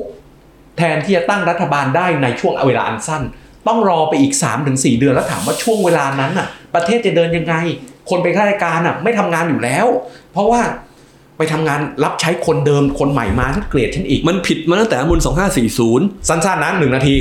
คือเราเลือกตั้งเสร็จเนี่ยนะครับเราไม่ยอมให้ประกาศผลทันทีอะให้กกตมีอำนาจสแกนดูว่าใครโกงบ้างใครถูกร้องเรียนบ้าง ถ้าใครโกงใครถูกร้องเรียน ให้ใบแดงเลือกตั้งใหม่ ก็คือภายในเป็สาม period ที่ที่คือต้องโดยหลักแล้วเนี่ยแสดงแต่ก่อนหน้านั้นคือเลือกตั้งเสร็จประกาศผลเลยเออปี 40 เริ่มต้นฮะ เลือกตั้งเสร็จไม่ต้องประกาศผล สั่งเลือกตั้งใหม่ได้ แล้ว 30 วันค่อยประกาศผล ซึ่งผิดอยู่แล้ว จริง ๆ แล้วเลือกตั้งเสร็จต้องประกาศผลเลยเออแล้วถ้าใครโกงเนี่ยก็ส่งสารตัดสิทธิ์เลือกตั้งไปสั่งเลือกตั้งใหม่ไป ทีนี้พอรัฐธรรมนูนปี 60 ปี 50 ก็ 30 วันแบบเดิมนะ ปี 60 แทนที่จะแก้ไขไปเพิ่มอีกเป็น 60 วันเพราะกตไปบอกกรทไปบอกมีชัยอาจารย์มีชัยว่าตรวจ30 วันมันตรวจไม่ทันเออเพิ่มเป็น 2 เดือน ก็เลยนานเข้าไปอีก ซึ่งประหลาดมาก เลือกตั้งเสร็จมันต้องประกาศผลเลย แล้วใครโกงเนี่ยก็สอยไปสิไปละลายไปส่งสารไป ทิศทางของเราเนี่ยมันจะกลับมาในทางที่เรียกว่าจะเป็นแบบเลือกตั้งเสร็จประกาศผลเลย ผมเสนอนะ เพราะว่าเลือกตั้งเเขตแปดเชียงใหม่นะมันเกิดอะไรขึ้นรู้ไหมที่ผู้สมัครของพรรคการเมืองหนึ่งเนี่ยโดนใบส้มแล้วเลือกตั้งใหม่ไอ้เรื่องใบส้มนี่ก็งงนะมีใบส้มใบเหลืองใบแดงใบดำเป็นความซับซ้อนที่ไม่จำเป็น แล้ววุ่นวายโดยไม่ใช่เหตุ ถูกสั่งให้เลือกตั้งใหม่ สีคุณสีนวลถึงได้เข้ามาไงแล้วกลายเป็นงูเห่าไปเนี่ย ปรากฏว่าเรื่องนี้ไปถึงศาลฎีกานะครับศาลฎีกาก็บอกว่า ผู้สมัครของเพื่อไทยไม่ผิดหรอกที่เอาเงินช่วยใส่ซองยก ใช่ยกฟ้องแล้วสั่งให้กกตเนี่ยเจ็ดคนต้องชำระเงินเจ็ดสิบล้านบาอ้าทวแล้วคค่านเสียหายคนที่เขาชนะเลือกตั้งแล้วทำไงแล้วนี่คือปัญหาเออไงแล้วระบบนี้มันผิดไงมันควรต้องให้ศาลเป็นคนตัดสิน ไม่ใช่แยกกกตกับศาลออกมา เพราะมันเกิดปัญหาลักลั่นแบบนี้ในเชิงระบบเนี่ยมันผิด และผมเชื่อว่าทิศทางคือว่า เมื่อเราพูดถึงการแก้รัฐธรรมนูญด้วยร่างใหม่เนี่ยเรื่องการเลือกตั้งเสร็จแล้วประกาศผลเลยแล้วเข้าไปสอยเนี่ยคือสิ่งที่ควรต้องเป็นครับอันนี้ก็ต้องฝากพี่แล้วล่ะมันเป็นเรื่องใช่ก็ตามที่พนิษฐ์ได้ตั้งประเด็นมาว่ามันเป็นปัญหาบ้าๆบอเออเลือกตั้งเสร็จ3เดือนไม่มีนายกอะเออผิดนี่มันมีประเด็นหนึ่งพี่ เลือกตั้งล่วงหน้าเมื่อวานนี้เนาะ ก็มีปัญหามากมายเขียนนู่นเขียนนี่ผิด แล้วทุกคนก็จะมองว่า คนที่ถืออำนาจณเวลาเนี้ยใช้ลูกเล่นอะไรหรือเปล่าเอาไม่ว่าจะเป็นนะเราก็เจอมาแล้วนะสูตรคำนวณสอสอปาร์ตี้ลิสต์ประหลาดประหลาดสอสอปัดเศษก็เข้ามาได้ มีอะไรต่างๆ อีกมากมายที่มันเป็นปัญหาเนี่ยมันจะเกิดไหมบัตรเขย่งและอื่นๆเนี่ยคือสูตรคำนวณคราวนี้มันมีสูตรเดียว ชัดเจนมามา ชัดเจนละใช่ครับว่าสูตรนี้แน่มันมีมันมีแค่ร้อยเดียวไม่ซับซ้อนอืมเหมือนคราวที่แล้วคราวที่แล้วมันซับซ้อนเอ่อสอสอปาร์ตี้ลิสต์มีร้อยห้าสิบอะแต่หารห้าร้อยอะซับซ้อนไหมล่ะอืมอืมการปัดเศษเลยเกิดขึ้นอย่างมากมายคำนวณประหลาดประหลาดๆกลายเป็นข้อที่ถูกวิจารณ์มาจนทุกวันนี้คราวนี้การปัดเศษยังมี แต่จะมีไม่เกินห้าหกคนอะโอเค คือเพราะมันต้องจัดให้จำนวนเต็มก่อนอ่าใช่ไหมมันจะมีเศษสักประมาณหกเจ็ดคนเนี่ยคนท้ายๆน่ะที่มันต้องเอาเศษใหญ่มาเรียงกันอ่าใช่นะครับ ทีนี้เออแล้วเศษใหญ่ก็ได้ไปก่อน ทีนี้ผมมองว่าปัญหาใหญ่สุดเนี่ยนะคือเรื่องบัตรเลือกตั้งแบบแบ่งเขตอืมที่มันมีแต่เบอร์ แล้วกกตก็เรียกบัตรโหล บัตรโหลคือใช้ได้ทุกเขต มันไม่ได้รู้ว่าเป็นเขตใครเป็นเขตใครทุกทุกเขตเนี่ยหกสิบล้านใบเนี่ยมันหน้าตามเหมือนกันหมด คือมีแต่เบอร์ เราเนี่ยได้บัตรเลือกตั้งนะ ทุกคนทุกเขตได้บัตรเลือกตั้งหน้าตาเหมือนกัน แล้วในบัตรนั้นมันไม่มีชื่อผู้สมัครไม่มีชื่อพัก เราต้องจำเบอร์เอาเองว่าเราจะเลือกใครในเขตแบบเขตเลือกตั้ง แล้วก็ไปกาเบอร์นั้น เพราะว่าเบอร์ของแต่ละพักไม่แต่ละเขตมันเป็นคนละเบอร์ ถูกต้องถูกไหมนี่คือปัญหาข้อที่สองอ่าเพราะมันเป็นคนละเบอร์เขาเลยไม่ยอมพิมพ์บัตรเลือกตั้งที่มันแยกกันอ่าเพราะไม่งั้นก็ต้องพิมพ์ตามปีปีห้าสี่เนี่ยไม่มีพูดชื่อผู้สมัครก็จริงแต่มีชื่อพักอ่าเพราะชื่อ หมายเลขแบบบัญชีกับเขตเนี่ยเป็นเบอร์เดียวกันทั้งประเทศ ผมว่ามันทุเรศมากเลยอันนี้ แล้วนี่เป็นข้อที่ทำให้เกิดความกังวลใจอ๋อรวมไปถึงคลางแคลงใจ ว่านี่เป็นแผนที่จะทำให้เกิดการบิดเบือนเจตนารมณ์ของประชาชนในทางหนึ่งทางใดหรือไม่ในเมื่อบัตรเลือกตั้งทุกเขตมัน มันเหมือนกันหมด แล้วมันก็สามารถที่จะนึกออกไหมมันมีการพิมพ์เกินจำนวนอ่าผู้มีสิทเพธิ์ราะต้องเผื่อ มันเผื่อเยอะไปหน่อยเออคนสงสัย นี่เป็นข้อที่คนคลางแคลงใจทั้งสิ้น ผมคิดว่าบัตรเลือกตั้งล่วงการเลือกตั้งล่วงหน้าก็เป็นข้อที่น่าเป็นห่วง เรามีการเลือกตั้งล่วงหน้ามากที่สุดเลยนะครับ เมื่อวานเนี่ยมีคนลงทะเบียนมาถึง2ล้าน5แสนคนอืมมันผิดเลยนะครับ หลักการต้องการเลือกตั้งล่วงหน้าเนี่ยมันแปลว่าอะไรครับ คุณติดธุระวันนั้นหรือว่าคุณถูกอะแค่แค่นั้นแหละหลักการ คือมันต้องมีธุระแล้วมีเหตุเออนะครับผมถึงจะเลือกตั้งด้วยวิธีการหนึ่งวิธีการใดที่ผมจะเลือกตั้งได้เออแล้วทั่วโลกเขาใช้วิธีการ postal vote คือทางไปรษณีย์อ่าส่งปนเออของเราเนี่ยคงกลัวจะโกงกันไงตอนที่เราอยู่ที่ประเทศเยอรมันก็ส่งปนตอนตอนที่ใช่ใช่ไหมตอนนั้นอะใช่คือคือคือคนก็กลัวจะโกงกันพอกลัวโกงกันทำยังไงครับ ก็เลือกตั้งล่วงหน้าก็ต้องจัดหน่วยเลือกตั้งไงแล้วแยกเป็นเลือกตั้งล่วงหน้านอกเขตเลือกตั้งกับในเขตเลือกตั้งนะครับ ซึ่ง มันเป็นเรื่องที่เอ่อวุ่นวายมาก แล้วนี่เป็นเหตุผลสำคัญว่าทำไมบัตรเลือกตั้งเขาชอบบัตรโหล มันได้กระจายกันได้ทั้งหมดอืมทีนี้ สุดท้ายแล้วเนี่ย ผมถามว่าเมื่อวานเนี่ย ก็ทำไงต่อครับเขาก็ส่งให้ไปรษณีย์ไปรษณีย์ไทย ส่งไปตามเขตเลือกตั้ง แล้วไปนับรวมกันในวันนั้น สุดท้ายก็ส่งไปรษณีย์อยู่ดี เราใช้โพสต์ท่าโหวต หรือเลือกตั้งทำไปรษณีย์แบบเยอรมันแบบยุโรปและอเมริกากันเถอะไม่ต้องไม่ต้องมีการมาจัดหน่วยเลือกตั้งอย่างเมื่อวานแล้ว ทุกคนที่วันวันเลือกตั้งเนี่ยนะครับ ไม่สามารถไปใช้สิทธิ์ได้ก็ลงทะเบียนอืมนะครับแล้วก็ส่งไปให้ที่บ้าน ใช่แล้วเราก็รับซองมาแล้วก็ส่งไปไปรษณีย์จ่าหน้าไปที่เขตเลือกตั้งของเราเออกรรมการของเขตเรา ไม่ต้องมาเลือกตั้งที่คูหานะครับ แล้วสุดท้ายไปรษณีย์ไทยก็ส่งอยู่ดีไง หรืออยู่ต่างประเทศนะ ไปเลือกตั้งที่สถานทูต สถานทูตส่งมาเมืองไทยไงครับ ก็แอร์เมย์สถานทูตก็ไปรษณีย์อยู่ดี ขนาดเท่าห้องเนี้ยรับคนยังไงว่าเดินทางจากเมืองอื่นมาด้วยเหรออันนี้ก็เป็นข้อสำคัญโอ้โหเราอยู่เยอรมันเนี่ยแล้วผมเนี่ยนะอยู่เมืองกัตติงเกนเนี่ยต้องเดินทางไปห้าชั่วโมงอะเพื่อจะไปเบอร์ลินเออพนิดอยู่ดามสตัดยิ่งไกลกว่าอีกเห็นไหมเจ็ดชั่วโมงอะนะถ้าไปตั๋วถูกอะ โอ้ มันมันเป็นเรื่อง ไม่ได้ใช้สติปัญญาอะไรไงคือเราไปคิดว่าเพื่อป้องกันไม่ให้โกงนะก็ต้องมาปรากฏตัวที่หน่วยเลือกตั้งแล้วผลลัพธ์คือรู้ไหมครับ ประเทศไทยขณะนี้กลายเป็นวันเลือกตั้งมีสองวัน ผมเลือกได้ครับ ว่าจะสิบสี่ใช่พฤษภาหรือเจ็ดพฤษภาใช่ มันผิดครับเพราะวันเลือกตั้งตามรัฐธรรมนูญต้องเป็นวันเดียวทั่วราชอาณาจักรจะมีจะมีพี่คนไหนไปร้องไหมไปร้องศาลไหมเหมือนอย่างนี้ไอ ในพรบประกอบรัฐธรรมนูญว่าด้วยการเลือกตั้ง มันไม่ได้เขียนว่าการเลือกตั้งล่วงหน้านะมันเขียนว่าการออกเสียงลงคะแนนก่อนวันเลือกตั้งเขาไม่กล้าเขียนวันเลือกตั้งล่วงหน้าเพราะถ้าเขียนเมื่อไหร่ขัดรัฐธรรมนูญทันทีอ่าเพราะมันต้องเป็นวันเดียว ใช่ แต่ที่ทำอยู่เหมือนการเลือกตั้ง มีคูหามีหีบ เหมือนการเลือกตั้งทุกอย่างมันผิดอยู่แล้ว แต่สามนูนเขาจะตัดสินว่าผิดเหรอเข้าใจเข้าใจแต่เรื่องเนี้ยผมเรียนว่าต้องแก้ ไม่ถูกต้องหรอกครับ เพราะว่ายิ่งการเลือกตั้งต้องไปให้กกตทำให้มากเท่าไหร่ ยิ่งมีโอกาสที่จะมีความมียิ่งมีโอกาสอะที่จะเกิดจะมีใครใช้ช่องทางทุจริตได้มากขึ้นครับวันนี้เต็มอิ่มนะครับ กับผู้ช่วยศาสตราจารย์ ดรปริยาเทวานฤมิตกุลจากมหาวิทยาลัยธรรมศาสตร์ เห็นภาพชัดเจนไล่ตั้งแต่หลักการในการเลือกตั้งว่ามันคืออะไร มีกี่รูปแบบ แล้วเข้ามาถึงว่าวันอาทิตย์ที่จะถึงนี้ ทิศทางการโหวตจะเป็นยังไง แล้วหลังจากนั้นประเทศไทยจะเป็นยังไงต่อไป แล้วพบกันใหม่ใน episode ต่อๆไปกับ Unlock the City พบกับเราได้ 3 ช่องทางครับ ทั้งทาง Apple Podcast ทั้งทาง Spotify และทาง YouTube search คำว่า Unlock the City เข้าไปเจอเราแน่นอน แล้วพบกันใหม่ใน episode ต่อๆไปกับรัฐบาลใหม่ครับ สวัสดีครับจำสวัสดีครับวัวันนี้ครับสวัสดีครับ